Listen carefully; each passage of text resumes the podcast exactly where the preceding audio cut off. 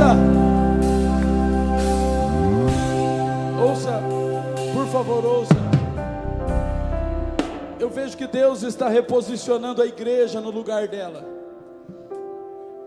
A igreja do Senhor Jesus, que não sou eu e nem é você.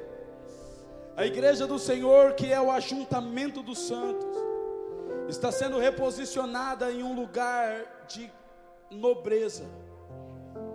Na sexta-feira eu estava no Martim Muniz com os irmãos servindo na missão social. Eu peguei o microfone para pregar e quando eu peguei o microfone, ao redor tinha uma cúpula de muçulmanos muito grande. E eu senti um espírito de intimidação muito forte. Aqueles homens, eles levantaram e eles fizeram uma, uma postura intimidadora. E eu olhava ao redor, aqueles homens estavam com cara fechada. Eu peguei o microfone e o que eu ia pregar mudou na hora. O que eu ia falar acerca da provisão de Deus na vida daquelas pessoas que estavam na rua. Deus falou: Filho, não pregue para essas pessoas, pregue para o território. E eu peguei o microfone e comecei a declarar que Jesus Cristo era o único Senhor daquele lugar. E eu disse: Jesus Cristo não é uma religião vazia, Jesus está vivo, Jesus está nas ruas, cuidando dos pobres. Quem trouxe a comida foi Jesus. Quem pôs o pão na mesa foi Jesus. Quem proveu o recurso foi Jesus. O cristianismo não é uma religião ritualística. O cristianismo é a evidência de Jesus vivo. E aqueles homens foram se desarmando, e eu disse: toda religião cumpre rituais, o cristianismo mostra a prática do amor. Eu apontei para a mesa, tinha 400 refeições na mesa. Eu disse: aquilo lá quem proveu foi Jesus. A nossa maldade é incapaz, irmãos, de dar um pão para o próximo. Mas o Senhor em nós, Jesus Cristo em nós, é a esperança da glória. E Ele, por nosso intermédio, está cuidando dos pobres, do órfão, da viúva e do necessitado quando eu comecei a pregar sobre isso, aqueles homens foram se desarmando e eu vim para casa com essa experiência. E ontem o Senhor me fez pensar, filho, eu estou reposicionando a igreja em um lugar de nobreza, em um lugar onde não só as religiões da terra, mas o governo da terra vai olhar para a igreja e vai temer. Porque a igreja do Senhor Jesus, ouça, é o baluarte da verdade, é a autoridade de Deus na terra. Irmãos, e o, o, o, ato profético que nós vamos participar agora, que é a celebração da ceia do Senhor, não é uma cerimônia ritualística, é uma ordenança profética. Jesus não disse para que nós pudéssemos incluir a ceia do Senhor em nossa religião, preste atenção. Jesus disse: faça isso em memória de mim. Existe um crivo profético quando você pega esse pão e esse cálice. Qual é? Fazer memória de Cristo. Irmãos, por que é que Jesus não colocou não colocou critérios para que você pudesse ceiar na mesa e a religião sim? A religião imputou critérios para que você pudesse participar dessa cerimônia. Por quê? Irmãos, preste atenção nisso. Porque você não se, não se santifica para ceiar, você ceia para se santificar. E a religião inculcou em nós uma mentalidade de que eu não sou digno de participar da mesa do Senhor, e essa é a realidade inculcada na mentira. É verdade, você não é digno. E o dia que você se achar digno de participar da mesa, por favor, não participe. A mesa não é para você. O dia que você olhar para dentro de você e falar, não bebo, não fumo, não tenho relações sexuais ilícitas, eu estou pronto para ceiar, não sei. Não sei, esse vai ser o pior dia da sua ceia. Porque a ceia, irmãos, é para aqueles que batem no peito e dizem: Senhor, tem misericórdia de mim, porque eu sou o mesmo pecador, mas a tua graça me alcançou, o teu sangue me comprou, o teu sacrifício me lavou. Essa é a meta.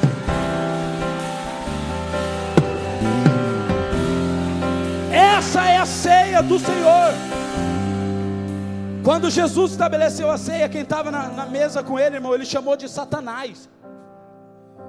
Quando Jesus estabeleceu a mesa, tinha um traidor na mesa com ele. Irmãos, escute: a ceia do Senhor é uma projeção profética de que a igreja, ouça, a igreja tem uma aliança com Cristo.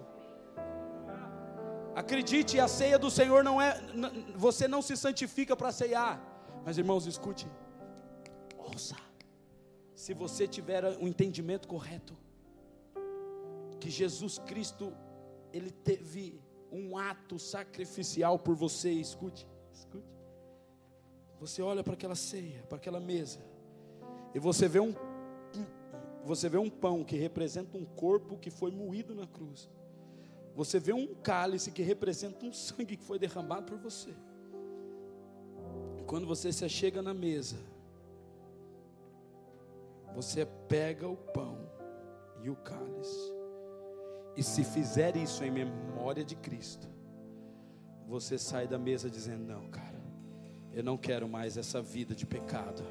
Eu quero agora essa vida de santidade. Você experimenta algo maior. A mesa do Senhor é para nos constranger. É quando você participa do sacrifício dele, você entende, irmãos, que a tua vida pecaminosa não é, não é mais significante. E sabe o que mais me traz pesar no dia da ceia, que para mim é a cerimônia mais linda do cristianismo? Sabe o que me traz pesar? É algumas pessoas que estão aqui cantando que Jesus Cristo é o Senhor da vida delas, mas perdem de estar unidos com Ele pela aliança da ceia, por ignorância da religiosidade. Mas hoje, todos, repita comigo: todos. Diga todos. Todos vão participar da mesa do Senhor.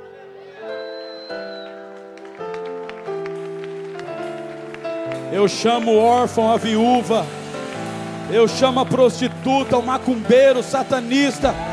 Venha provar do que é vida de verdade. Vem comer do que é vivo. Em nome de Jesus, eu chamo o religioso, o idólatra, o hipócrita, o mentiroso. Vem para a mesa, tem lugar para você. Vem para a mesa, tem lugar para você. Irmãos, a mesa da ceia não é o lugar do santo, o lugar dos santos é na mesa da eternidade. Lá nós vamos se assentar como santo, aqui a gente se assenta como filho.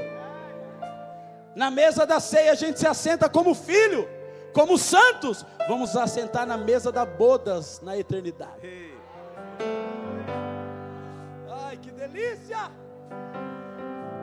Mas hoje nós precisamos se chegar como filhos. Eu posso ouvir um amém? amém? E você precisa pegar esse pão e esse cálice. Escute, crente. Se você não se sente amado por isso, você não vai se sentir amado por mais nada. Nada. Eu quero que os pastores vão servir, eu quero que você pegue o pão na mão, o cálice na mão. E pense em Jesus, só em Jesus. Enquanto eles vão servindo e todos estiverem servidos, não se disperse, pegue o seu pão, o seu cálice e pense em Jesus. Esse é o melhor momento para você se reconciliar com Ele. Eu não vou fazer um apelo. Quem quer se reconciliar com Cristo, sai do seu lugar e vem aqui na frente. Não, não. Se você quer se reconciliar com Cristo, pegue esse pão, pegue esse cálice e fale com Jesus. Posso ouvir um amém? Por favor, os pastores. Deixa o Espírito Santo ministrar o teu coração, querido. Eu não mereço. Vai falando com Jesus. Misericórdia mas tu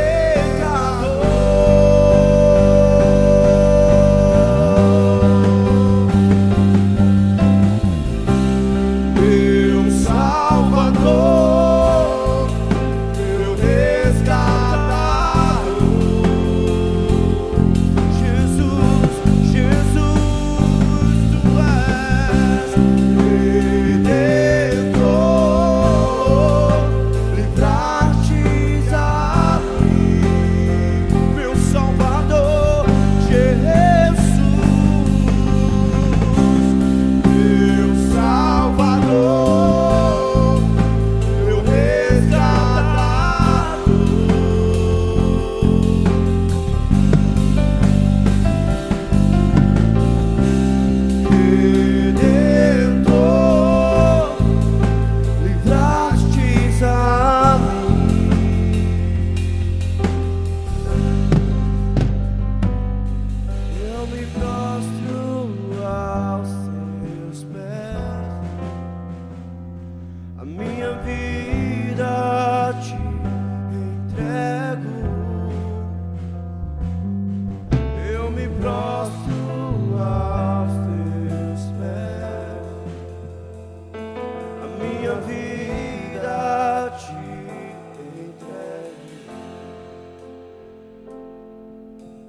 Todos receberam? Alguém que não recebeu, por favor, levante sua mão. É, como é glorioso, irmãos. Poder juntos, em uma assembleia solene, em uma assembleia solene, poder celebrar a vida de Jesus. Você sabe por que, que nós tipificamos a morte? Porque isso é a tipificação da morte. Porque nós estamos celebrando a vida. A vida de Jesus Cristo. Posso ouvir um amém? Você pode pegar o seu pão e levantar o seu pão ao céu. Sim, por favor, preste atenção nesse ato, por favor. Levante o seu pão. Eu quero que você feche os seus olhos e pense em Jesus. Essa é, é o critério para a ceia, é fazer isso em memória de Cristo. Não adianta você comer um pãozinho e tomar um suminho. Você precisa fazer isso em memória de Cristo.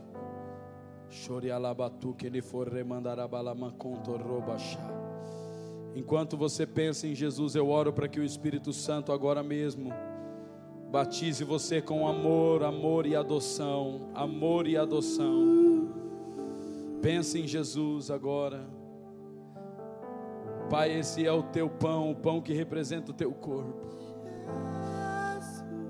Deus, e o único critério que o Senhor estabeleceu para que possamos participar dele é que façamos parte do corpo. E nós estamos aqui, Senhor, juntos, unânimes para participar da Sua ordem e para celebrar a Tua vida. Por isso nós consagramos esse pão, Senhor, que representa o Teu corpo, o corpo que foi partido naquela cruz, o corpo que foi dilacerado, moído, vazado, transpassado, para que hoje pudesse ser reestabelecido pela igreja. Pai, eu consagro esse pão ao Senhor e declaro que ao comermos desse pão, a tua vida tome a nossa vida. A vida de Deus venha tomar a nossa vida. E que nós possamos ser fortalecidos no Senhor. Fortalecidos no Senhor. Porque a tua palavra diz que há muitos fracos e doentes e até que dormem, porque não discernem o corpo, não participam da ceia. Senhor, mas hoje nós seremos fortalecidos no Senhor, fortalecidos na fé, em nome do Pai, em nome do Filho e do Espírito Santo. Você pode comer do pão em memória de Cristo.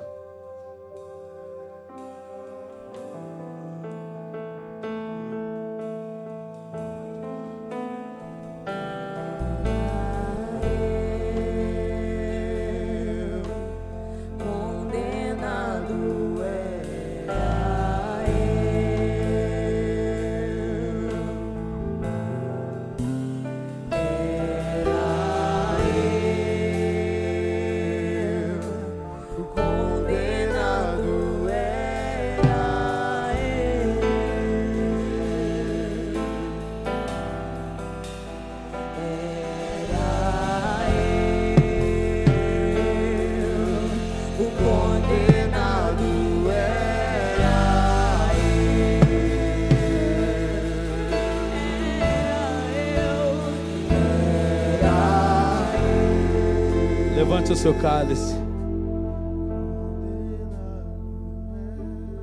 Éramos nós para sermos os condenados.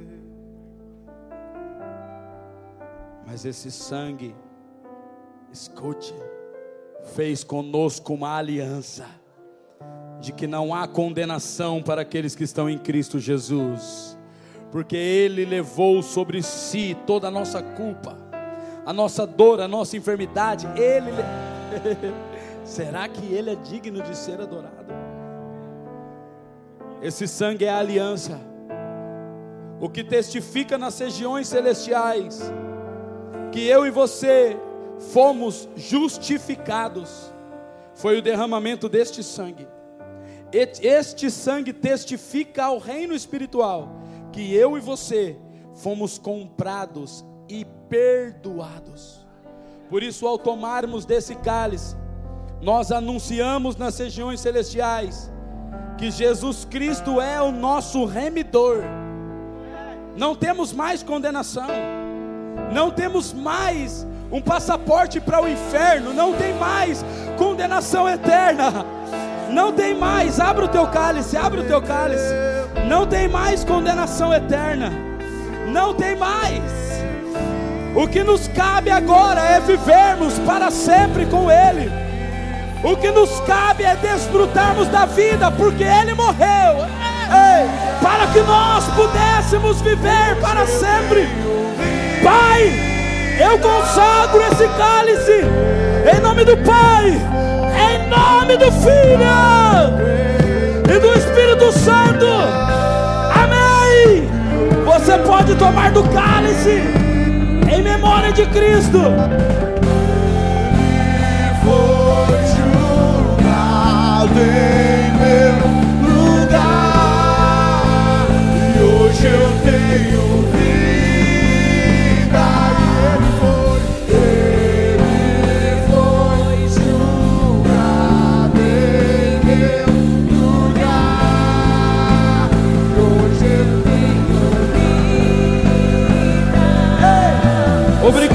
Jesus.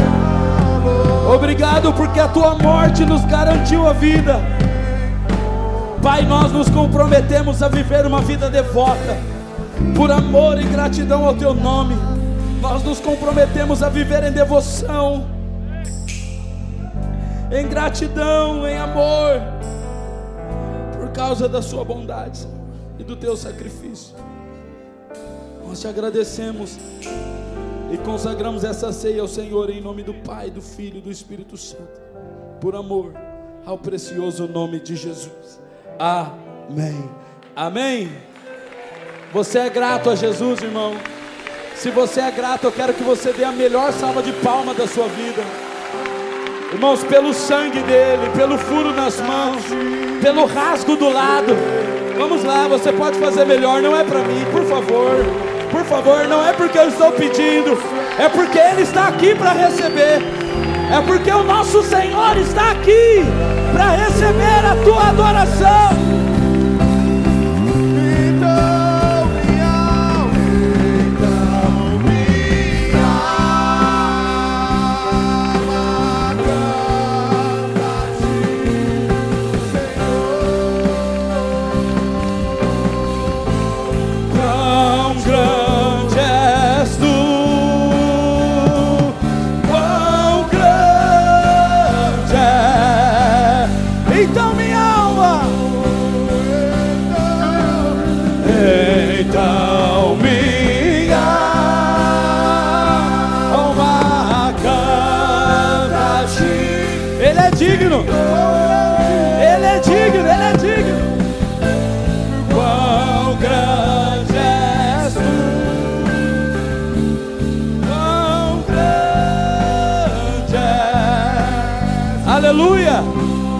A Deus.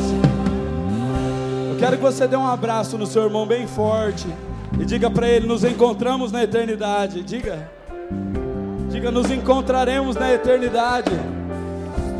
Abrace umas duas, três pessoas aí, alguém que está do seu lado, abrace ele. Diga, nos encontraremos na eternidade. Tome o seu lugar, por favor.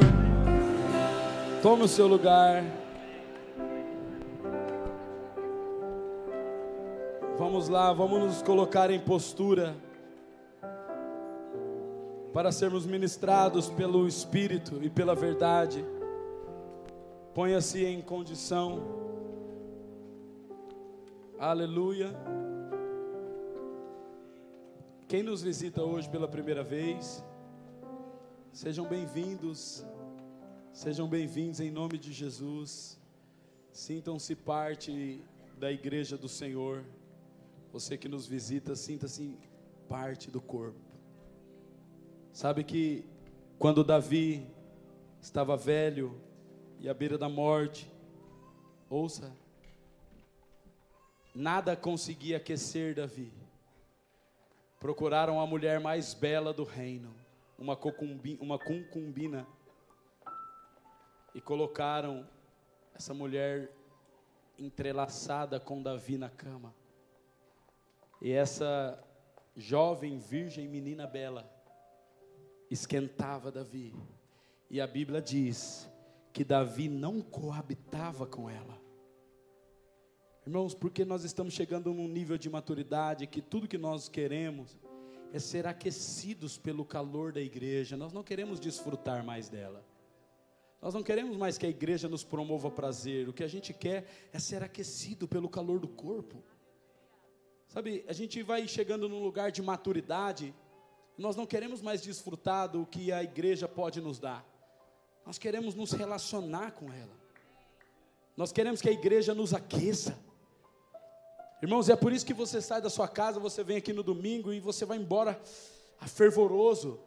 Porque não é, não é porque o pregador é ungido, o louvor é ungido, é porque o corpo está ungido. Tem unção no corpo. Posso ouvir um amém? Tem unção passando aí do seu lado por causa do seu irmão. Você está me entendendo, irmão? Posso ouvir um amém? Posso ouvir um aleluia?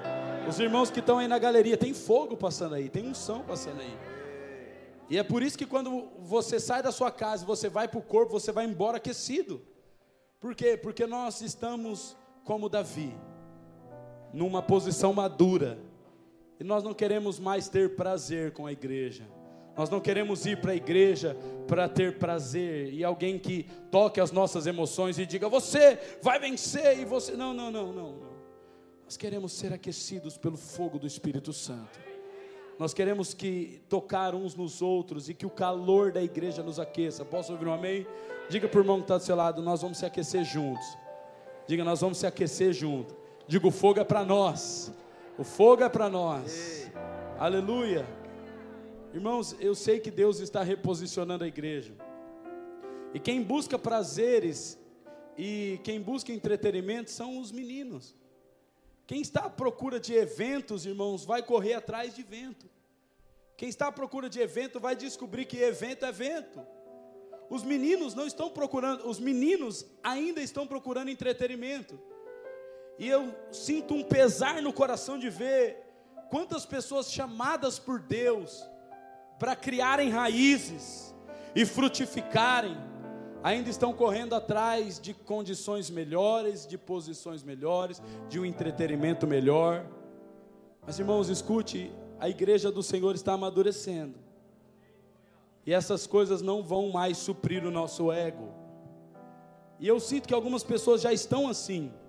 Elas já não conseguem mais ser supridas por grandes atrações elas não conseguem mais ser supridas. Eu vou, tem grandes atrações, tem grandes programações, mas parece que eu saio de lá vazio. Eu estava ouvindo um irmão dizer essa semana, apóstolo, eu ia no culto com a minha esposa, e era tudo lindo, mas eu saía de lá e eu chegava em casa brigando com ela, e a minha esposa brigando comigo, a gente quebrando pau. E eu falei assim: não, não, não, não, mas então você não, não, não é a igreja do Senhor. Porque a igreja do Senhor, irmão, você pode entrar leão, mas quando você sai, você sai cordeirinho. Hã? A igreja do Senhor amansa a gente. Por quê? Porque quando Jesus é evidenciado, irmãos, a única coisa que nos resta é lançar as nossas coroas diante dos pés dele. Você está entendendo? Então, nós estamos literalmente sendo reposicionados em um lugar aonde tudo, ouça, que eu e você vamos desejar é ser aquecidos pelo fogo do Espírito Santo no seio da igreja. Sabe que ontem eu estava com alguns irmãos e o, Ronaldo falou assim, pai, é difícil para você agora, né? Essa noite provavelmente você nem dorme, né? Eu falei, a noite não, filho, o dia já está difícil. Vai me dando uma, uma ansiedade, uma. Eu não vejo a hora de chegar ao culto, eu não vejo a hora de estar com os irmãos. Eu não vejo a hora de sentir isso aqui. Essa semana os pastores estavam numa semana de, de descanso, de recesso. E eu falei com o pastor Edson, ele falou, meu pai, eu não vejo a hora de chegar no domingo para sentir aquele calor, aquela loucura. Eu não quero saber de piscina, não, eu quero saber de fogo, de glória. Irmãos, e nós estamos chegando num lugar que essa vai ser a nossa realidade cotidiana. Nada mais, a gente não vai mais isso, escuta, escuta. A gente não vai mais frequentar um culto com pesar. Ai meu Deus, já é dia de culto, 10 horas. A gente chega até atrasado porque a gente está tão desanimado para ir que nem no horário a gente chega. Não, isso não vai ser mais uma realidade, irmãos. Eu garanto para você que de sábado para domingo, três horas da manhã, você vai estar de pé, contando as horas para estar na igreja, irmão. Ansioso, agitado. Por quê? Porque você não vai a um lugar cumprir rituais vazios. Você vai para ser aquecido pelo fogo do Espírito Santo e pela manifestação da verdade, pela unção que jorra no corpo. Eu posso ouvir um amém? Eu declaro em nome de Jesus que os entretenimentos não serão mais suficientes, mas a unção vai nos aquecer no corpo de verdade. Posso ouvir um amém? Você recebe essa palavra? Você não vai ir, irmãos, a um lugar que é mais legal, você vai ir em um lugar onde é verdadeiro. Acredite, nós não seremos mais enganados. Eu reafirmo, e talvez durante o decorrer dessa palavra eu vou reafirmar algumas vezes: Deus está reposicionando a igreja em um lugar de nobreza e de autoridade. E você vai ver, irmãos, que como homens e mulheres maduros de Deus, ouça, porque enquanto eu estou falando, não é o que Deus quer te ensinar, é o que Ele quer acrescentar em você. Por isso que todos os domingos você pode me chamar de chato, do que, intolerante, o que for, mas enquanto eu for o pai espiritual dessa casa, eu não admito dispersão na hora da palavra. Irmãos, eu tolero que você faça xixi na calça se for preciso. Mas sabe de uma coisa? Uma palavra pode mudar um destino. Eu fui transformado por causa de uma palavra. E às vezes você levanta o irmão que está do seu lado, é, é imaturo, ele olha para você de cima e embaixo, e a palavra que era para mudar a vida dele, você levou embora. E nós precisamos ter um senso de responsabilidade por isso, porque ouça, deixa eu te explicar. O que Deus fala não é o que Ele quer te ensinar, é o que Ele quer construir dentro de você. A voz de Deus é criativa. Já parou para pensar por que é que você tem tanta luta para ler a Bíblia? Hã? Por que, que quando você pega a Bíblia para ler te dá sono, você consegue pensar na moda da bezerra, no que você pode comprar, no que você pode vender, no que você pode fazer, no que você pode. E, e a Bíblia, oh meu Deus, esqueci da Bíblia. Hã? Não precisa me responder, mas quantos aqui já não passaram por isso? Ou passam diariamente? Hã? Por que, que você acha, irmão? Porque uma palavra que entrar, que entrar no âmago do seu espírito, muda a sua realidade. Deixa eu te explicar uma coisa. Por que é que você não tem dificuldade de ler a notícia do Fuxico Gospel, mas a Bíblia você não consegue ler? Hã? Porque isso aqui é vivo, irmão, ela se movimenta. A Bíblia diz que a palavra de Deus, ela é viva e eficaz. 2 Timóteo capítulo 3 diz que ela é viva e eficaz. Tudo que é vivo se movimenta. Hã? Então, para você ler a Bíblia, escute, para você pegar uma palavra bíblica, você precisa fazer isso aqui, ó. Se concentrar. Porque se você se dispersar, ela se movimenta. Ela se movimenta. Mas quando você diz "Eh, ps, ps, ps", aqui, e você se concentra, você cria um ambiente onde você não se dispersa e foca. Meu amigo, escute. Você está lendo então, Davi adorou. Oh, meu Deus! E a unção de adoração vem sobre si e você começa a adorar. Por quê? Porque aquela letra adorou ao Senhor, ela saltou do preto no branco e entrou dentro de você. blum. Oh! E você começa a adorar. Irmãos, preste atenção: você não recebe a vida por ouvir uma boa pregação, você recebe a vida por ouvir uma pregação bíblica. Porque a Bíblia, repete comigo, a Bíblia é a palavra de Deus. Diga, e a palavra de Deus é viva. Diga, se ela é viva, diga, a, se a Bíblia é viva, ela pode me pegar agora. Ela pode entrar dentro de você agora. Calma. Até o final vai dar tudo certo. Você pode ter certeza que você vai começar a sentir alguma coisa assim. Aí é interessante que a gente que está aqui ministrando a palavra, a gente vai ver a reação dos irmãos. Uns, a palavra vai entrando, ele vai sentando na cadeira. Hum, Ele vai curvando. Outros vão. Mas sempre tem uma reação, porque a palavra de Deus ela vai gerando algo no seu íntimo. E acaba o culto, alguém fala, nossa, posso, mas que, que palavra poderosa. E, e eu digo, é porque ela entrou dentro de você, porque se ela tivesse só entrado no ouvido, ela não tinha poder nenhum. Mas quando ela entra dentro da gente, irmão, eu preciso fazer alguma coisa, eu preciso dar uma resposta nessa palavra. Por quê? Porque a palavra entra dentro de você e fica assim, ó, se mexendo dentro de você. É igual uma mão que entra no, seu- no seu ventre e fica assim, meu Deus, ela começa a te incomodar. E deixa eu te explicar uma coisa. E a mesma palavra que vem para trazer vida, ela pode gerar morte. Por quê? Porque a palavra de Deus vai convencendo você, ela vai incomodando você. Mas se você não der uma reação àquela palavra, aquilo que era para promover bênção e vida, começa a promover morte dentro de você. Escute, a mesma glória que ressuscitou a Lázaro matou Uzá. A mesma glória, irmãos, que ressuscita, ela também promove morte. Porque se você toca na glória de Deus de forma indevida, ela te mata. Se a palavra de Deus entra dentro do seu coração e você não dá uma resposta para ela, as coisas ao seu redor vai saindo do lugar, você não entende por quê. Por quê? Porque você não deu uma resposta à palavra que você está recebendo. Deixa eu te explicar uma coisa. Repete comigo assim: a palavra de Deus é poderosa. Ela é poderosa. Poderosíssima. Vamos lá? Quem está disposto a entrar nela comigo? Com atenção ou não? Com temor? Então se prepare, porque ela vai penetrar você por dentro. A palavra vai mexer com a sua estrutura.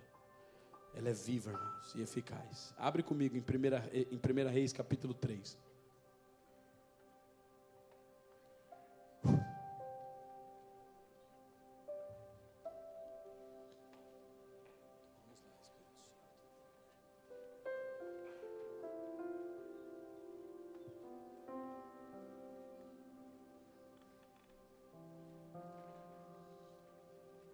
Primeira Reis, capítulo 3.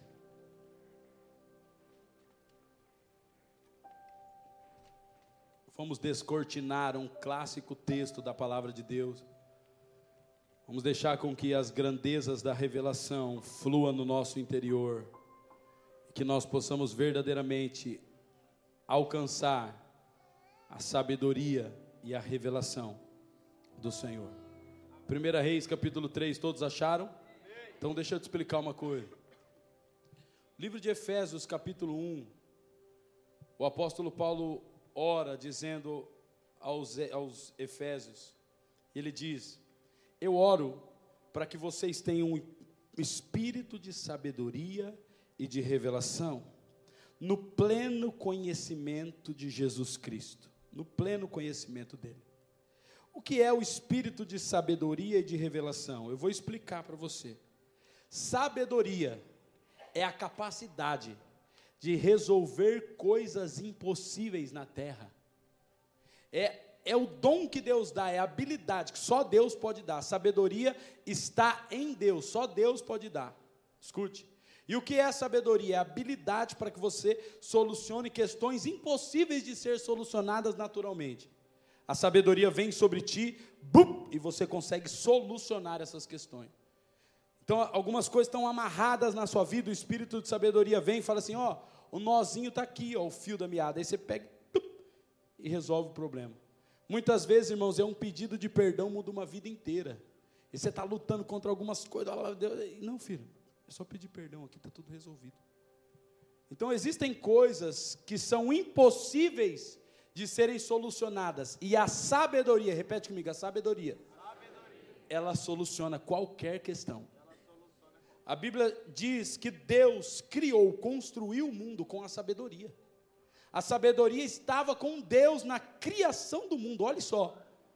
Então, toda a atmosfera cósmica e natural que você pode ver e existe, foi criado por algo que Deus quer colocar dentro de você também. Hã? E a sabedoria vem, Deus fala, tenho prosperidade para te dar. Aí você fala, mas que prosperidade, se eu ganho um salário mínimo. Aí um dia você está lá, a sabedoria vem, tum, e- e o mesmo Deus que criou as galáxias vem sobre ti e te dá a graça de criar alguma coisa que muda a realidade de todo mundo que está ao seu redor.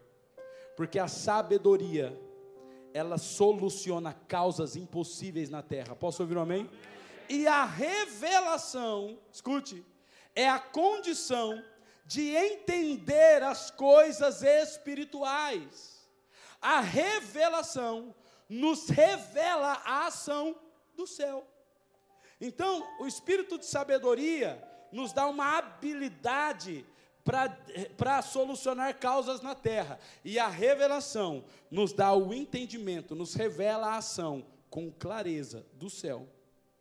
Alguém que anda com sabedoria e revelação, irmão, escute. Alguém que anda com sabedoria e revelação, literalmente, é alguém que se torna imbatível, indestrutível, nada te resiste. E quando você tem uma, uma, uma causa espiritual, a revelação te revela a ação e te dá clareza do que tem que fazer. E quando você tem uma solução natural, uma questão natural, a sabedoria vem sobre ti e te esclarece como agir no meio daquela questão. Deixa eu falar aos maridos aqui, às esposas, aos filhos, pais. Se você está em um embate com alguma coisa, que você não sabe o que fazer e nem para onde ir, não vá e não faça. Pare e busque o espírito de sabedoria. Ouça. Livro de Tiago, capítulo 1, versículo 4, diz que alguém que precisa de sabedoria, que peça a Deus, porque a todos Ele dá liberalmente. Irmãos, está disponível. Ai, eu, por favor, por que a gente não entende isso? Por que, que a gente ainda continua ligando para o agiota, ligando para o outro, resolvendo, tentando resolver o problema? É só parar e ir para o quarto e falar assim: Senhor, a tua palavra diz que o Senhor me dá sabedoria, então me dá sabedoria. Me dá sabedoria. Me dá sabedoria. Me dá sabedoria. Aquela sabedoria vem entrando dentro de você. E você chega diante da mesma causa, os mesmos problemas. Você começa a ver diferente, pensar diferente. De repente você age diferente. Pluk, destravou. Pare de lutar com as suas forças, irmãos. A Bíblia diz que mais vale um homem sábio do que o herói da guerra. Por quê? Porque o homem sábio, ele conquista uma cidade. Entenda em nome de Jesus. Hoje o Senhor Jesus está nos reposicionando em um lugar de autoridade, mas ninguém, ninguém vai conseguir governar e liderar sem o espírito de sabedoria. Deus falou comigo há uns meses ou anos atrás, de que a igreja dos últimos dias, ela seria empossada de sabedoria haveria uma capa de sabedoria muito forte sobre a igreja. E eu questionei o porquê, e Deus disse, filho, porque o, o contra-ataque do inimigo, o espírito do anticristo, vem para promover engano, mas ninguém consegue enganar um homem sábio. Irmãos, você pode até tentar enganar um homem inteligente, mas um homem sábio não. Porque o homem inteligente, ele só, ele só entende que dois é dois, que, que, ele só entende que dois mais dois dá quatro, porque a inteligência ela é baseada na lógica, mas a sabedoria, irmãos, é uma graça que vem de Deus, ela vem do céu, ela bate dentro da sua cabeça. E você fala, tem alguma coisa errada aqui. Por trás desse dois tem alguma coisa errada aqui. E se nos últimos dias a maior estratégia do anticristo é promover um espírito de engano, e a Bíblia diz que o tempo vai se abreviando, porque, ah, nossa, passa tão rápido. Meu Deus, nós já estamos em agosto, irmãos. Nossa semana voa. Ontem era domingo de novo, ontem eu estava aqui de novo. Por que, que voa? Porque Jesus disse que iria abreviar, acelerar os dias dos últimos dias para que os escolhidos sejam salvos, senão até os escolhidos seriam, oh, meu Deus do céu, até os escolhidos seriam enganados. O espírito de engano, ouça, é forte. Mas só pode enganar os carnais, porque os filhos espirituais, aqueles que estão olhando firme, ei! Aqueles que estão olhando firmemente para o Autor e Consumador da fé, olhando unicamente para Jesus como Senhor absoluto das suas vidas, irmãos, não tem espírito de engano que passe na porta dele. E você, pai, tem a responsabilidade de guardar os teus filhos. Você, esposa, tem a responsabilidade de guardar o teu lar, mas você só fará isso com sabedoria. Isso é tão impregnado na igreja nesses dias, que Provérbios capítulo 14, se não me engano, é o verso 2, diz que a mulher que é sábia, ela faz o que com a casa? Onde está a mulherada aí que participa do discipulado terça-feira? A mulher sábia faz o que? Me ajuda, a mulher sábia faz o que? Escute, a sabedoria cria, constrói. A sabedoria desenvolve. Por favor, alguém aqui vai ter que sair com fome de sabedoria. Você vai ter que sair daqui falando: essa semana eu não vou buscar outra coisa, só sabedoria. Porque a sabedoria ela é criativa. Por isso que o livro de Provérbios diz que Deus criou o mundo e a sabedoria estava com ele, porque a sabedoria cria, constrói. E a mulher que tem sabedoria, ela faz o que com a casa? Ela constrói a casa dela, ela edifica a casa dela. E a mulher virtuosa de Provérbios capítulo 31, ela era uma mulher sábia, por isso ela governava tudo que estava ao seu redor, edificando o lar e evidenciando a família, porque ela tinha sabedoria. Igreja do Senhor Jesus, por favor, eu quero remover dessa, nessa manhã da sua vida, da minha vida, da igreja do Senhor Jesus em Portugal. Que essa palavra venha para remover o espírito de ignorância. Que essa palavra venha para remover a ignorância espiritual da igreja. E que haja nessa manhã sobre os céus de Portugal, de norte a sul, do leste a oeste, sobre Casa do Leão, sobre a minha vida, sobre a tua vida, o espírito de sabedoria e de revelação, em nome de Jesus Cristo.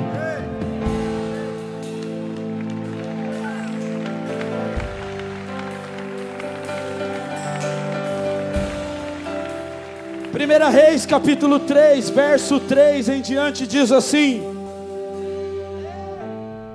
Salomão amava ao Senhor. Irmão, eu, sou meio, eu tenho umas coisas meio besta. Quando eu vejo esses termos na Bíblia, eu fico meio chateado, dá um ciúme em mim. E Davi amava o Senhor. Hum, será que amava mais que eu? Salomão amava o Senhor. Hum. Chateado. Sabe aqueles caras competitivos? Que quando tem um cara ganhando mais, melhor que ele, ele quer sair para lá que eu quero amar mais. Mas essa indagação me fez pensar numa coisa. Salomão amava o Senhor. Eu parei aqui. E o Espírito diz: continua. Entende como ele amava? Hum, eu quero entender o que Salomão fazia para fazer melhor. O Espírito Santo dá risada e fala: É, você vai ter que ser corajoso. Olha, lê. Salomão amava o Senhor. Como que ele amava? Alguém tente descobrir aí, a partir da vírgula, como que ele amava?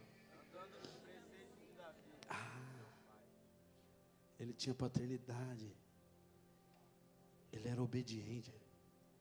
Mas eu achei que ele amava Deus cantando música, mas não era. Eu achei que ele amava Deus escrevendo cartinha, não é. Salomão amava o Senhor andando nos preceitos de Davi, seu pai. Porém, ele sacrificava nos altos e queimava incenso. Olha o versículo 4. Foi o rei a Gibeão, repete comigo, Gibeão. Gibeão. Diga Gibeão. Gibeão. Ele foi para Gibeão, para lá sacrificar. Por que, que ele foi sacrificar lá? Olha o que está escrito aí. Por quê? Em algumas traduções diz porque lá era o lugar mais alto. Lá era o lugar mais alto. Ele, ele era um homem que sacrificava e queimava incenso. Salomão era um homem devoto, por favor, você precisa entender isso. Salomão era um homem devoto, preste atenção aqui em mim. Que tinha uma vida de amor a Deus, porque ele obedecia toda a ordenança dos seus pais. E ele sacrificava e queimava incenso nos lugares altos, nos altares.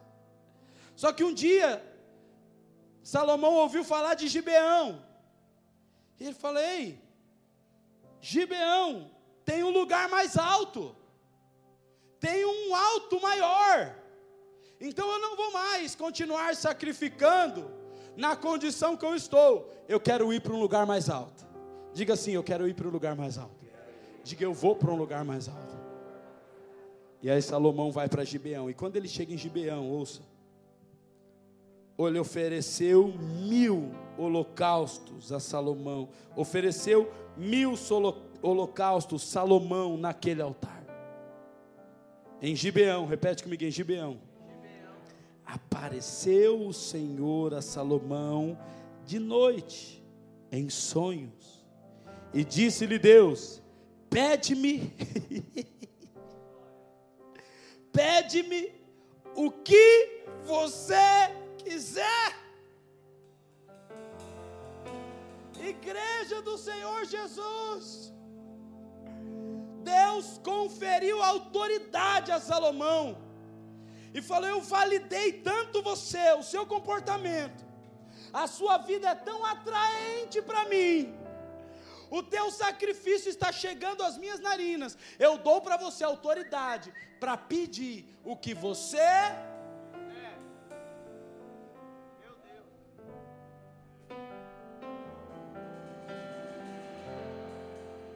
Irmão, às vezes a gente tá, nós, coitadinhos, meros mortais, estamos pedindo às vezes uma coisinha para Deus, Deus não faz. Imagina Deus chegando para Salomão e falou: O que você quiser me pede, eu vou fazer. Vamos lá? Continua. Versículo 6: Respondeu Salomão: De grande benevolência usaste para com teu servo Davi, meu pai, porque ele fez o quê? Ele andou contigo em fidelidade, e em justiça, e em retidão de coração, perante a tua face. Mantiveste-lhe esta grande benevolência, e lhe deste um filho que se assentasse no seu trono, como hoje se vê. Agora, pois, ó Senhor, meu Deus, tu fizeste reinar teu servo em lugar de Davi, meu pai e eu não passo de uma criança, preste atenção. Salomão diz: Eu não passo de uma criança, eu não sei nem como me portar, nem como conduzir-me. Teu servo está no meio do teu povo que elegeste, o teu povo é grande, tão numeroso que não se pode contar. Versículo 9, ele pede: Dá, pois, ao teu servo um coração compreensivo para julgar o teu povo para que prudentemente eu discirna entre o bem e o mal, pois quem poderia julgar a este grande povo? Versículo 9, eu vou repetir.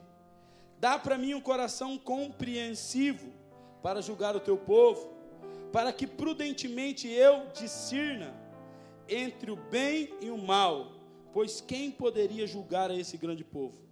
Versículo 10 estas palavras agradaram ao Senhor, por haver Salomão pedido tal coisa. Disse-lhe Deus: Já que pediste esta coisa, e não pedistes longevidade, nem riqueza, nem riquezas, e nem a morte dos seus inimigos, mas pediste entendimento para discernir o que é justo. Versículo 12: Eis que faço segundo as tuas palavras. Dou-te um coração sábio e inteligente, de maneira que antes de ti não houve teu igual, nem depois de ti haverá. Também, até o que não me pediste, eu te dou. Eu só estou lendo a Bíblia, tá vendo como ela já vai pegando você por dentro? Prova para mim que ela não é viva, irmão. Eu só estou lendo, ela vai entrando dentro de você. Só estou lendo. E até mesmo o que não me pediste, eu te dou.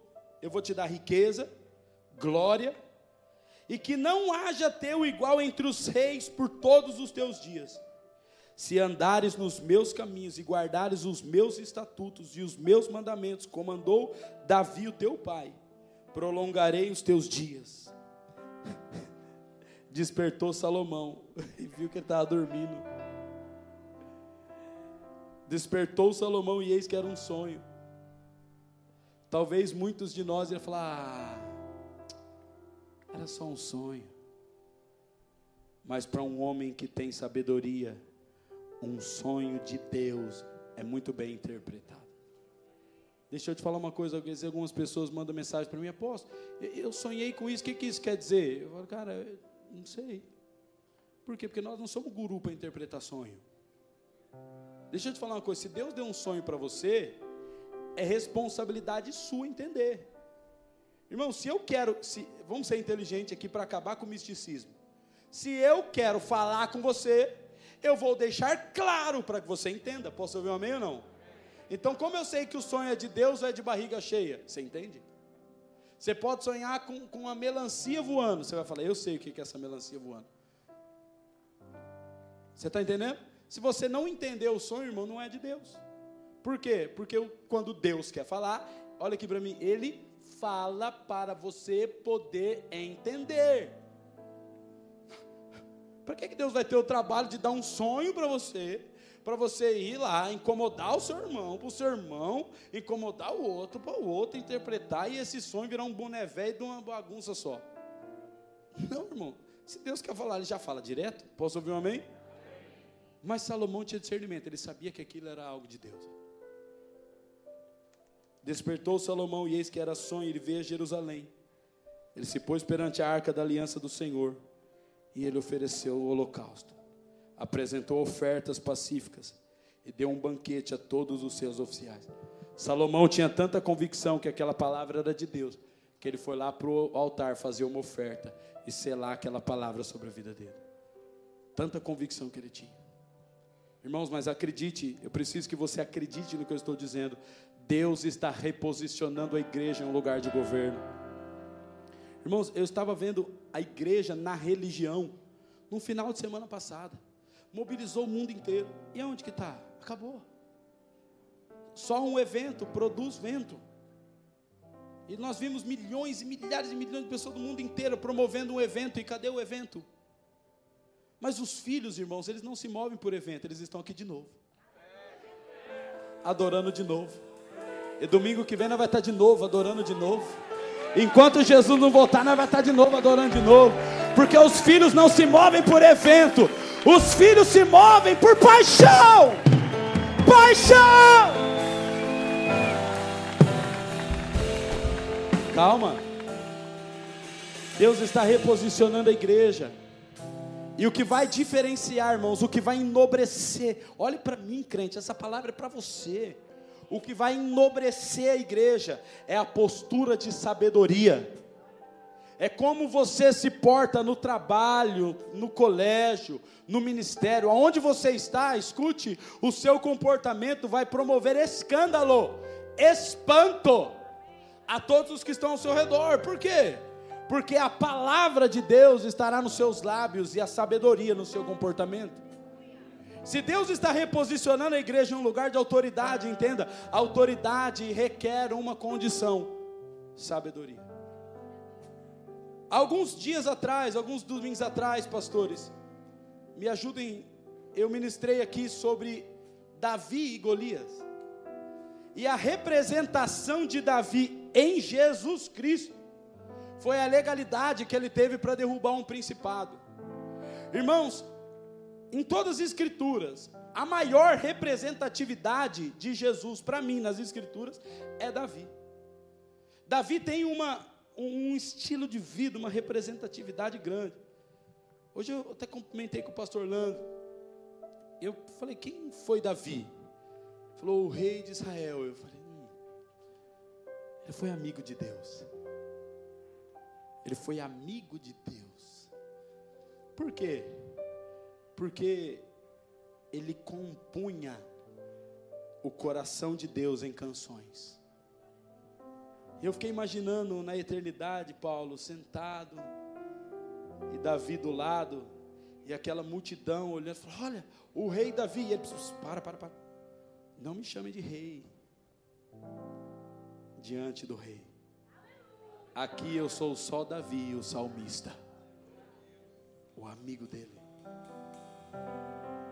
Não existe uma representatividade mais precisa, desde de sua rejeição pelos irmãos, como Cristo foi rejeitado pelos seus irmãos, até em como ele assumiu o trono parcialmente. Primeiro ele assume o trono de Judá, para depois governar sobre Israel. E Cristo fez a mesma coisa. Primeiro ele assume o trono nas regiões celestiais. Ouça, alguém dá um glória a Deus, mas em breve ele vai voltar para assumir o trono literal das nações da terra.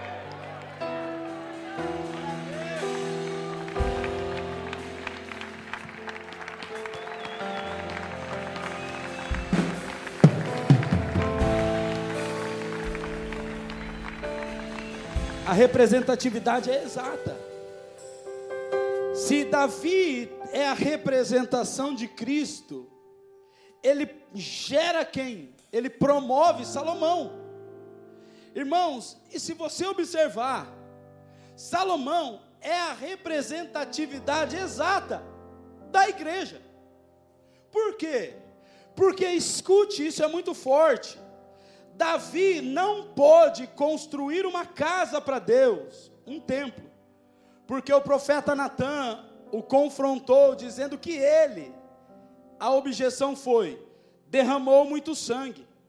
Quem derrama sangue não tem legalidade para construir. Alguém está me entendendo ou não?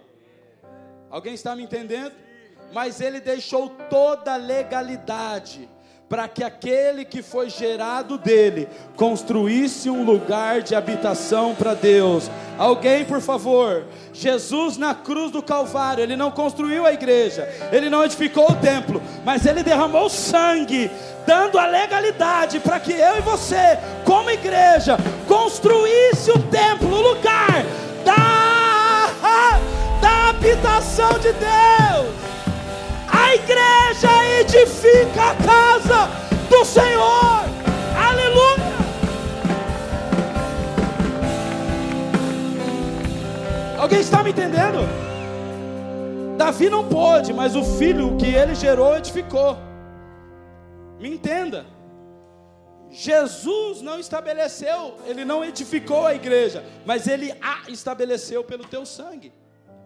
A nossa responsabilidade hoje é assumir a condição de governo e de autoridade. Para quê? Para edificar um lugar, escute um lugar, para a habitação de Deus. Entenda. 14 de Provérbios, o versículo é o segundo, diz o que? A mulher, a esposa, a noiva, sábia, que tem sabedoria, ela faz o que? Ela edifica uma casa. Aleluia. Porque é que Deus está dando para a noiva dele sabedoria? Me ajuda? Porque é que Deus está dando para a noiva dele sabedoria? Por quê? Porque ele está aqui.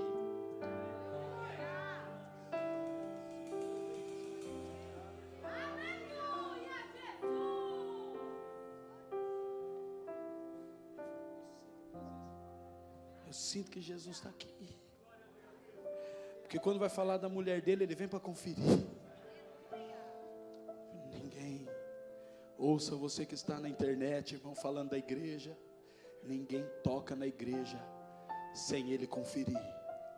Porque ai daquele que milimetricamente ofender a noiva do cordeiro. Acredite, a igreja é a noiva de Cristo e quando vai falar dela, ele vem para conferir. Cuidado. Ele está aqui.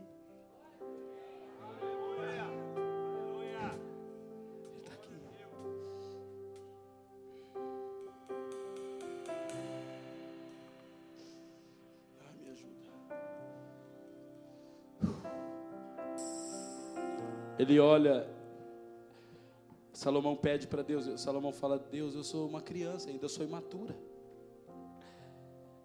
É a representação exata, pastores, leiam comigo. O que, que Salomão fala? Eu sou imaturo, eu ainda sou uma criança. E quando você olha para a igreja, antes de governar, antes de assumir o governo, o que, que ela aparece? Ela parece uma, uma criança imatura. Por quê? Porque ela quer evento, ela quer bênção, ela quer entretenimento. Irmãos, escute, crente, para você, ouça, crente. Quando você começar a sentir o cheiro de Cristo nas nuvens, quando você começar a discernir que Ele está vindo apontar nos ares, quando ouça, quando você começar a sentir o peso da responsabilidade nos teus ombros, porque Jesus não vai vir para brincar com a igreja no playground, Ele vai vir para governar com ela as nações. E quando você começar a se sentir o peso da responsabilidade nos seus ombros, irmão, você pode ter certeza, você vai correr para os pés do Senhor, fazendo a mesma oração de Salomão: Senhor, mas eu não tenho capacidade, eu sou só uma criança. É o reflexo exato da igreja antes da, do governo. Ela é imatura, Ela está preocupada com as coisas, com as bênçãos, com as alegorias, com os grandes eventos, com os aplausos, com as conferências.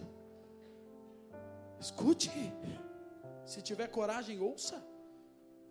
Mas quando o peso da responsabilidade, irmãos, começa a pesar nos nossos ombros, eu entendo que eu, de nada vale eu, eu, participar de uma grande conferência, um grande evento, se a minha casa não está em ordem, se os meus filhos não estão no altar, irmãos. Os grandes eventos são alegóricos, mas um lar edificado é sólido, é consolidado. E um homem, uma mulher madura, irmãos, é, o que ele quer? Estabilidade. Ele quer um lar estável. Irmãos, eu tenho um filho de um ano e meio. Quando ele vê três palavrinhas na televisão, que ele não entende nada. Três palavrinhas. Vamos lá, quem é pai aqui? Vai. Três palavrinhas. Ó. Eu aprendi. Meu Deus. Fica impregnado. Para, para, para, para, para. Fica impregnado na cabeça da gente. Tralalalala. E o menino olha para a telinha e fica assim, ó. Eu falo, mas não está entendendo nada, mas as cores as cores vão impressionando ele. E eu entendo que uma igreja imatura, um crente imaturo, ele só fica admirado por manifestações. Ele só fica admirado por grandes manifestações, por grandes expressões. Ele, ele, vai, ele vai, nos eventos, nas conferências. Ah, mas quando ele chega na casa dele, ele não dá uma reação nenhuma. Por quê? Porque ele não entendeu nada. Ele só ficou admirando. Mas quando Deus, escute, nos promove a maturidade, não importa o que nos impressiona, o que importa é o que nos edifica. Não importa se dói, se é amargo, não importa, irmão, se, se vai doer, se vai sofrer, o que importa é que eu quero a verdade.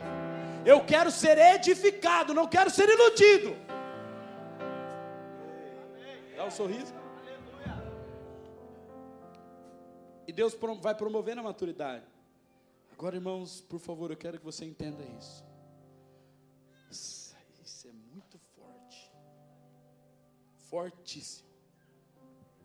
Irmãos, o que importa não é o que Deus perguntou para Salomão. Para mim para você não importa. Já perguntou para Salomão. Preste atenção.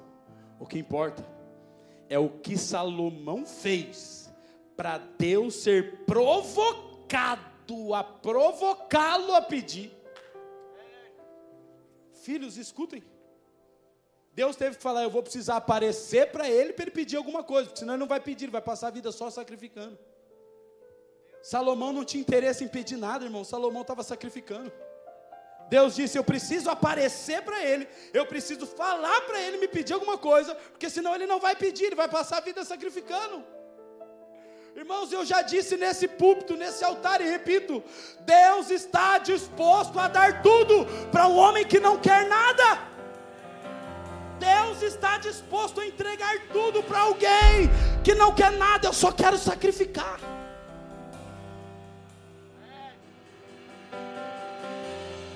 Dá um sorriso. Quero ver se você não vai cancelar a campanha da bênção hoje que você está fazendo o voto para Deus mudar a sua vida, eu quero ver se você não cancela hoje. Ah, eu estou jejuando de doce para Deus mudar minha vida. Então você vai comer um cheesecake da Mara lá no bar hoje, irmão. Você não tem que jejuar para Deus abençoar você, você tem que jejuar para matar a carne. Você não tem que jejuar para Deus abrir portas, tem que jejuar para Deus fechar as portas, irmão. Você tem que jejuar para Deus moer seu coração. Não faço jejum para receber coisa, não, faço jejum para Deus me quebrar. É assim ou não é? Hã? Aleluia? Fecha parênteses. O que importa é o que, onde Salomão estava. O que é que Salomão fez, pastor Landro? Para Deus ir lá, provocar ele a pedir. Escute. Salomão, eu falo isso todo domingo. Você não aprende se você não quiser. Salomão tinha um comportamento de obediência. Ele estava amando a Deus, obedecendo ordens. Escute, você não vê, não vê Salomão obedecendo a lei de Moisés, você vê ele obedecendo a ordem do pai dele. Você entendeu ou não? Ele estava fazendo tudo o que segundo o pai dele mandou fazer. Falou assim, cara, eu não entendo muita coisa, mas o que o meu pai mandou fazer, eu vou fazer. Como é que ele amava a Deus? Obedecendo, irmão. Irmãos, acredite, você pode ser um bom adorador, você não vai amar a Deus com o seu violão na mão, você vai obedecer a Deus dizendo sim, Senhor. Você não vai amar a Deus com o violão na mão, você vai amar a Deus dizendo sim, Senhor. Escute, se você não tem uma ordem para obedecer, você também não tem uma expressão de adoração para dar. Por quê? Porque a adoração está relacionada ao cumprimento da obediência. O que é que você tem ouvido de Deus para a sua vida, irmão? Você está obedecendo? Salomão amava Deus, obedecendo a ordem de seu pai Davi, e sacrificava nos altos, mas um dia, que é esse aqui de hoje, é esse dia, Salomão caiu em si. Repete comigo, ele caiu em si. Diga, Salomão fez assim, ó. Ué, Salomão caiu em si. Escute. E Salomão descobriu que existia Gibeão. Repete comigo assim: existe Gibeão. E Gibeão é o alto maior, é o lugar mais alto. Salomão. Isso, isso aqui que eu vou falar não é para todo mundo. Todo mundo vai escutar, mas alguns poucos vão ouvir. E você que tem ouvidos para ouvir, ouça. Quando Salomão descobriu que existia um lugar mais alto, Salomão se prepara rapidamente e ele vai para um lugar mais alto elevar o nível do seu sacrifício e elevar o nível da sua oferta. Irmãos, a Bíblia relata que Salomão ofereceu mil sacrifícios a Deus no lugar mais alto.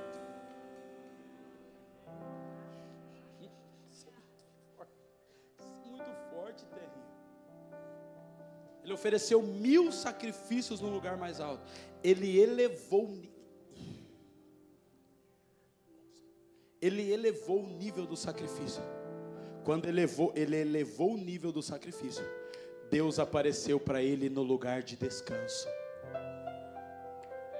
Ah? Alguém tem ouvidos para ouvir, já entendeu? Quando você eleva o nível da sua devoção, irmãos, Ele dá descanso para você, e no lugar de descanso é que Ele te encontra. Quando ele elevou o nível da devoção, ele descansou. E quando ele descansou, Deus falou: Não, eu preciso provocar ele a pedir alguma coisa para mim. Eu quero dar autoridade para Salomão. Ei, Deus está levantando, elevando o nível de devoção da igreja, porque Deus vai dar descanso dos inimigos do Senhor para a igreja de Deus. E no lugar. No lugar de descanso, Deus vai dar autoridade.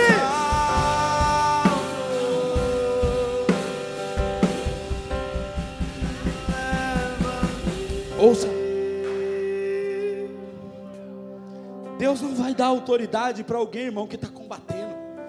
Deus vai dar autoridade para alguém que está descansando. Porque se você está combatendo e Deus te dá autoridade, você vai exercer a autoridade de Deus para combater as suas guerras. Se Deus der autoridade para alguém que está guerreando, você vai usar a autoridade de Deus para combater em seu favor. Por isso, irmãos, que Deus só dá autoridade para quem está descansando nele. E você só vai conseguir descansar em Deus, ei, se você elevar o nível da sua devoção. Apóstolo, mas eu oro todo dia, então não está sendo suficiente se você não está descansando.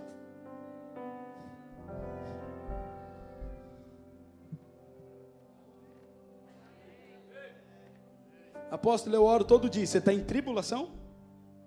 Você. Não. Os inteligentes agora, os inteligentes. Inteligentes. Dois mais dois são quatro. Um homem natural entrando diante de um Pai celestial, ele sai dali como?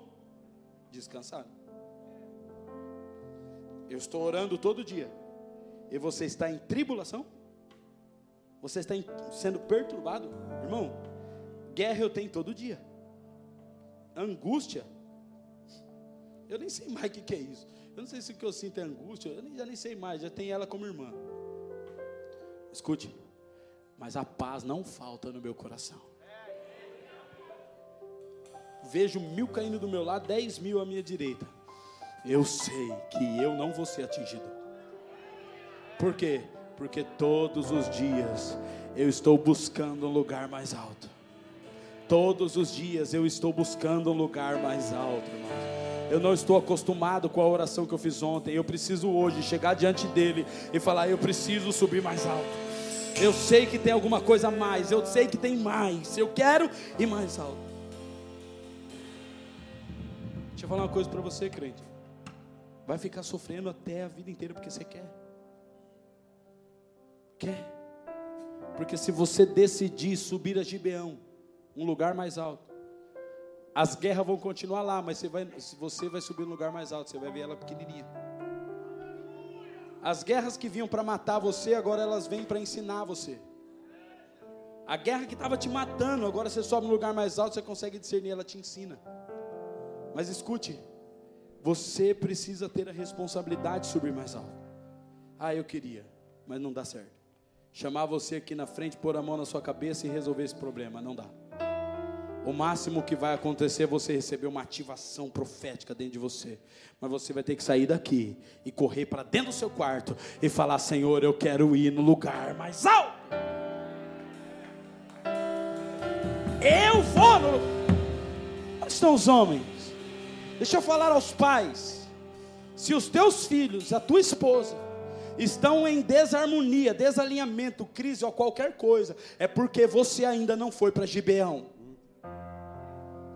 Porque se você for no lugar mais alto, homem, você pode ter certeza, você continua em crise, mas em meio à guerra, tua esposa e os teus filhos têm paz.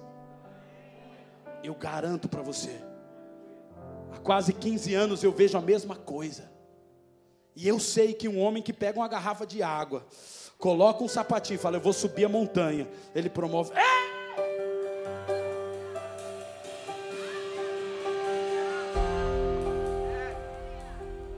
Perigoso.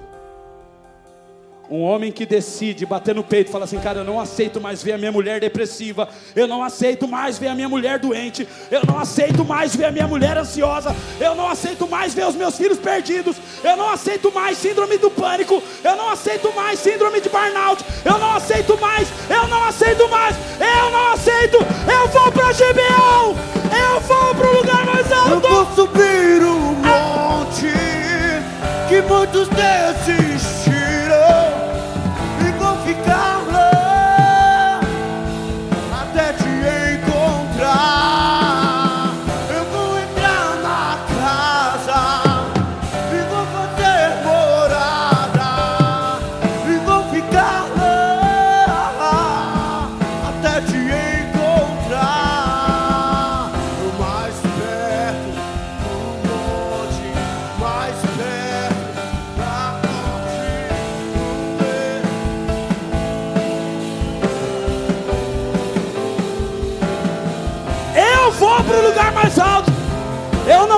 conformo mais.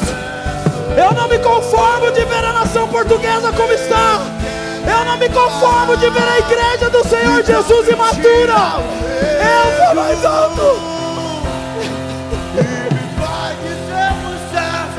Eu vou pra Gibeão.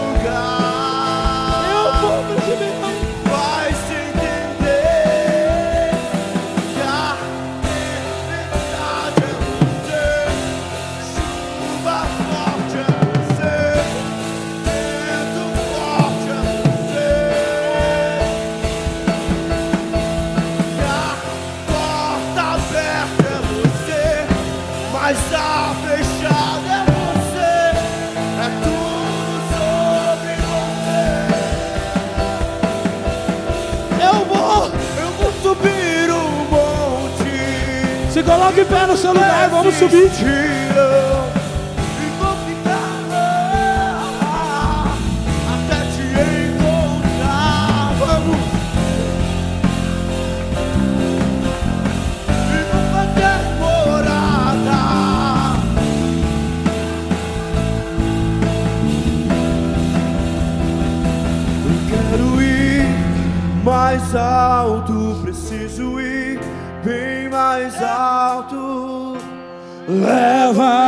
ao teu grande amor. Vamos lá.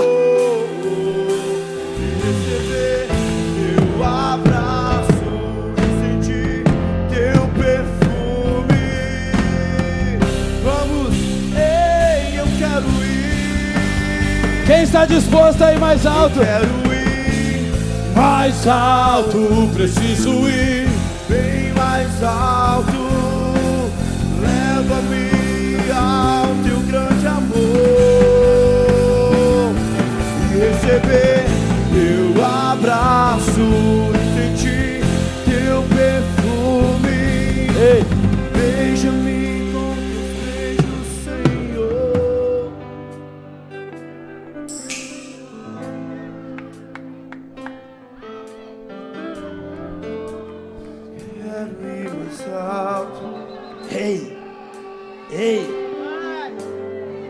lugar de glória, irmão. Ei, ei, ei.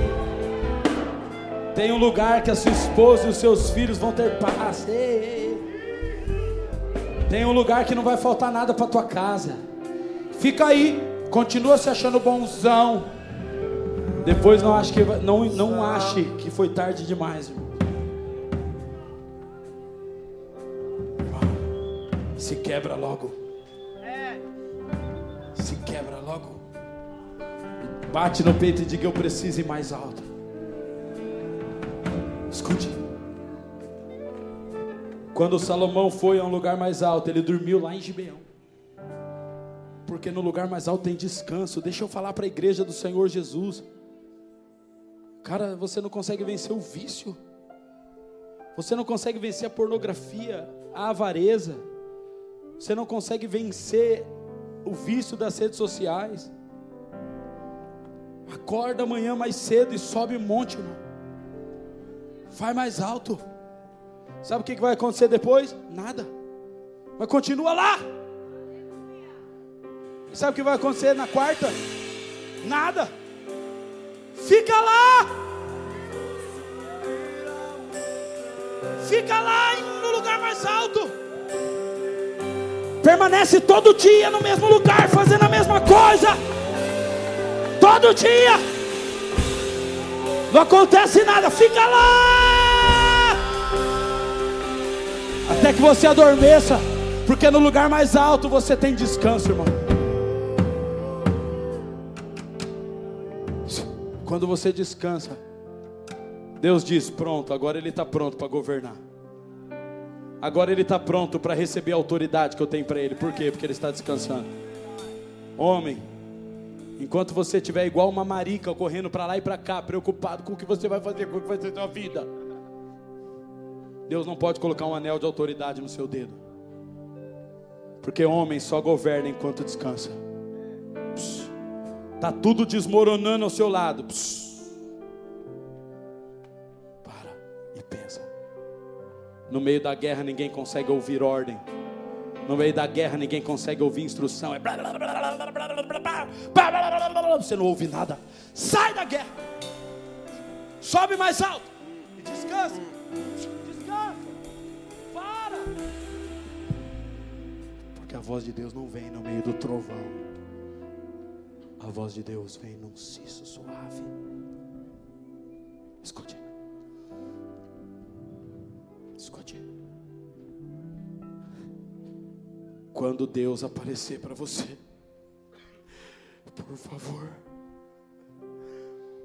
Quando Deus aparecer para você, igreja, por favor. Preste bem a atenção no que você vai dizer a Ele. Salomão, o que você quer? Eu quero o que tem que ser sabedoria. Eu estou dizendo que Deus está levando a igreja para um lugar. Você já sabe o lugar que a igreja deve estar. Se Deus aparecer para você, peça para Ele: Eu quero sabedoria. Deus está disposto a dar riquezas, honra e vida para um homem sábio. Deus olhou para Salomão e disse: Visto que você pediu sabedoria, eu vou dar para você riquezas, honra e vida. Por favor, irmão, não corra atrás da riqueza, não corra atrás de honra, não corra atrás da vida, porque muitos correndo atrás da vida estão perdendo ela. Jesus disse: quem tentar ganhar a sua, perder lá. Por que é que você está perdendo a vida? Porque você entra diante de Deus todo dia para pedir riqueza, para pedir honra, para pedir vida. Senhor, abate os meus inimigos, Senhor, abate os que me perseguem. Irmãos, a Bíblia diz que nós devemos abençoar, abençoar e nunca amaldiçoar. Abençoa. E você vai ver que um homem sábio, ó, ele recebe um anel de autoridade. E Deus confia a ele que ele peça o que ele quiser. Escute. E sabe o que você vai continuar pedindo? Sabedoria. Porque o homem sábio, ele não precisa de mais nada. Porque tudo que ele precisa virá ao seu encontro. Quero, igreja do Senhor Jesus, deixar essa palavra evidente a você. Você precisa sair daqui hoje com os seus pés dispostos a subir para Gibeão. Não está tudo bem, irmão. Não está tudo bem. Eu olho para a minha vida, a minha esposa sabe, essa semana eu sentei com ela, falei, Síria, eu não sei o que está acontecendo. Eu peguei ela, deixei as crianças com a Sibeli lá em casa, falei, Síria, vamos sair você. Eu falei para ela, amor, eu não sei o que está acontecendo. Uma guerra. Irmãos, está tudo bem, as nossas contas estão pagas, os nossos meninos estão tudo gordos, estão tá com saúde, está tudo bem, todo mundo saudável. Ninguém sabe, não tem nada. Mas eu olho para a nação, eu olho para a igreja, eu olho para alguns irmãos e eu vejo, não está tudo bem. Existe algo que é maior do que a minha própria vida. Porque se eu olhar para a minha vida, está tudo bem. Mas quando eu olho para a vida do irmão que está do meu lado, eu posso subir mais alto um pouquinho. Eu estou disposto, irmãos, em favor dessa nação, subir mais alto todo dia. Todo dia em favor da sua família que congrega conosco aqui. Eu estou disposto a ir mais alto todo dia, porque eu sei que no lugar mais alto existe descanso e sabedoria. Posso ouvir um amém? E você, irmão? Aonde você está gastando o seu tempo? Deixa eu te explicar uma coisa, homem. Preste atenção, mulher. Ouça. Salomão subiu para Gibeão e ele ofereceu mil sacrifícios. Deus deu para ele sabedoria para que ele edificasse a casa. Ouça, quando ele terminou de edificar a casa, a Bíblia diz que Salomão teve mil mulheres. Ele trocou mil sacrifícios por mil prazeres. Sabe o que aconteceu? Ele se corrompeu na idolatria e perdeu a fé em Deus. Sabe por quê? Porque quando um homem para de sacrificar e começa a buscar prazer, ele se corrompe com o pecado. A Bíblia é enfática, ele ofereceu mil sacrifícios e edificou. Quando ele tem mil mulheres, ele para de edificar e se corrompe. Ele trocou mil sacrifícios por mil prazeres. Deixa eu falar uma coisa para você, crente, em nome de Jesus. Nós não estamos aqui para ter prazer. Ei! Nós não estamos aqui para ter prazer na noiva do Senhor. Deixa eu, deixa eu ser extremamente conservador na palavra de Deus. O cristão não está aqui, irmãos, para usufruir da terra. Nós não estamos aqui para usufruir da terra, nós estamos aqui para construir, para pavimentar, pavimentar um caminho para a eternidade. Acredite, irmãos, vale a pena renunciar ao prazer hoje para desfrutar da eternidade amanhã. Vale a pena. Não se corrompa, irmãos, com os mil prazeres. Continue nos mil sacrifícios. Continue sacrificando todo dia. Não, mas eu posso, eu tenho direito. Tem, mas abre mão do seu direito e continua sacrificando. Abre mão do seu direito e continua sacrificando. Vale a pena. Não troque mil sacrifícios por mil prazeres. Ei, a eternidade está logo ali.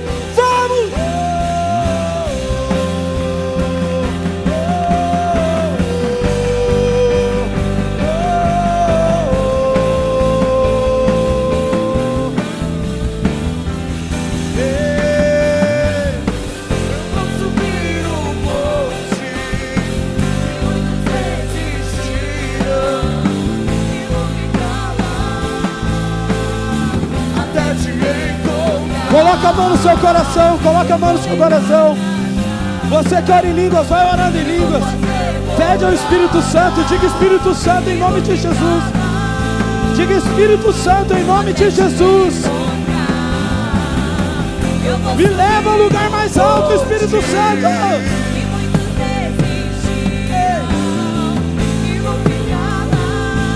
Até te encontrar.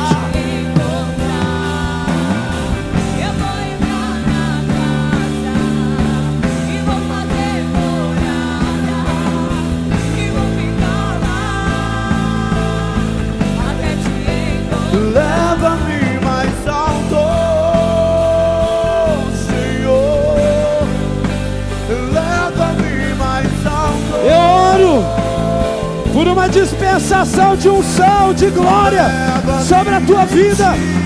Em nome de Jesus, não é mais o céu que vai descer, é a igreja que vai subir. Eu declaro em nome de Jesus: pés calçados, pernas fortes.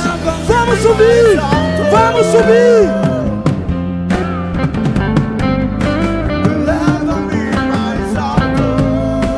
Você que está se sentindo fraco. Coloca a mão no teu coração em nome de Jesus.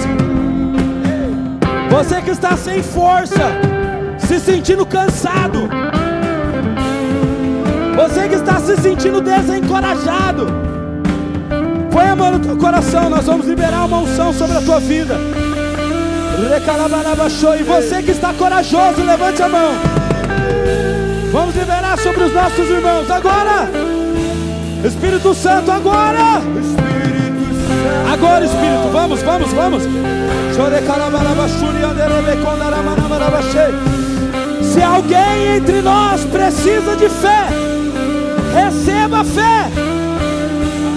Agora, em nome de Jesus, força.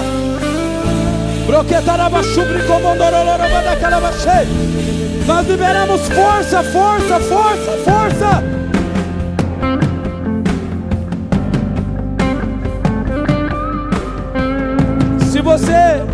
Vê alguém do seu lado com a mão no coração, ora por ele.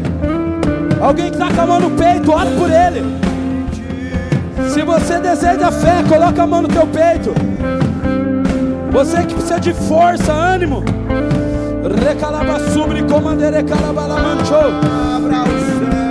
Ninguém vai ficar para trás, irmãos. Nós vamos subir juntos. Vamos subir juntos. Vamos subir juntos. Vamos subir, vamos subir, vamos subir. Abra-se os céus. Deixe-nos Vamos subir.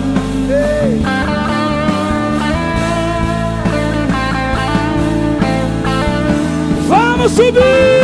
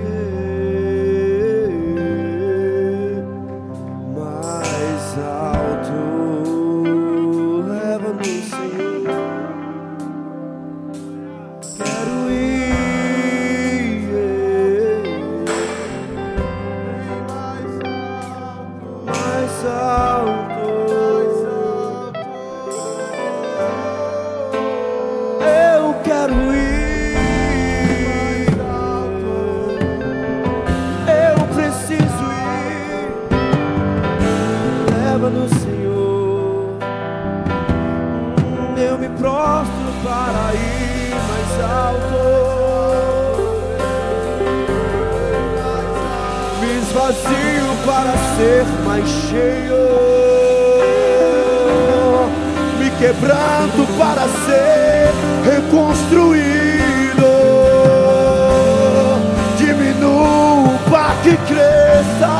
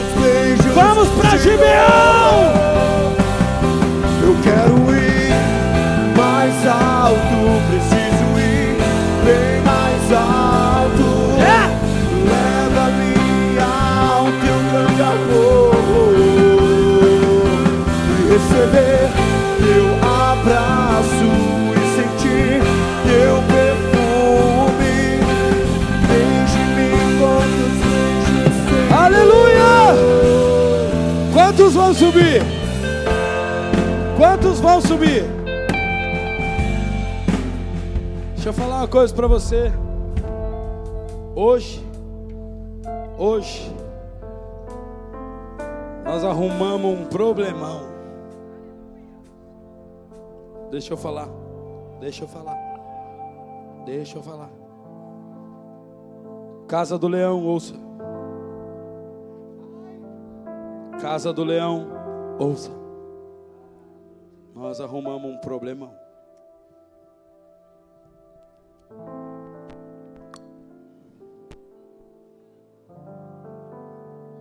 Subimos mais alto. Não, não, não, não, não, não, não. Põe a mão na cabeça e fala misericórdia.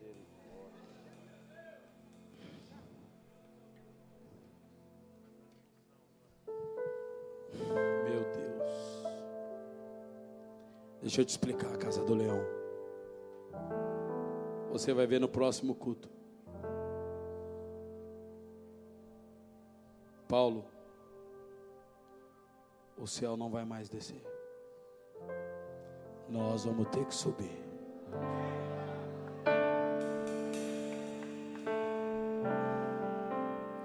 É nós que vamos ter que subir. Não vai dar mais para vir, esperar o Paulo soltar o gogó e a unção descer. Não, vou esperar o apóstolo subir. Não. Você vai ter que vir com um sapatinho espiritual. Bem confortável. Quando você chegar, você já começa. Chore, andarabalaba, laba, chore. Rebalama. Você vai perceber, parece que o ambiente está diferente. É porque nós não estamos mais aqui. Nós vamos subir, nós vamos ver isso. Você vai ver o irmão do lado voando e o outro do lado parece que está rastejando. Um tá, parece que está colando na teto, o outro parece que não vê a hora de acabar. Deus está dando condição, irmãos, hoje, para nós.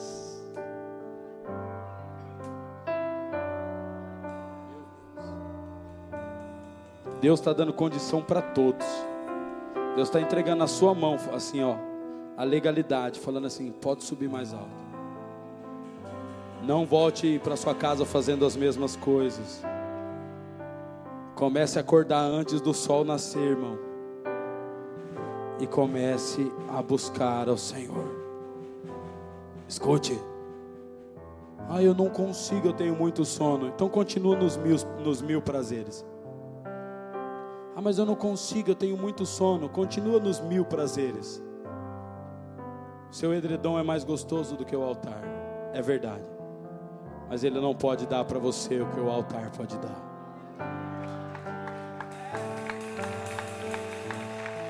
Seu edredom não pode dar para você o que o altar pode dar. Acorde cedo. E vamos permanecer todos os dias no mesmo lugar. Vamos!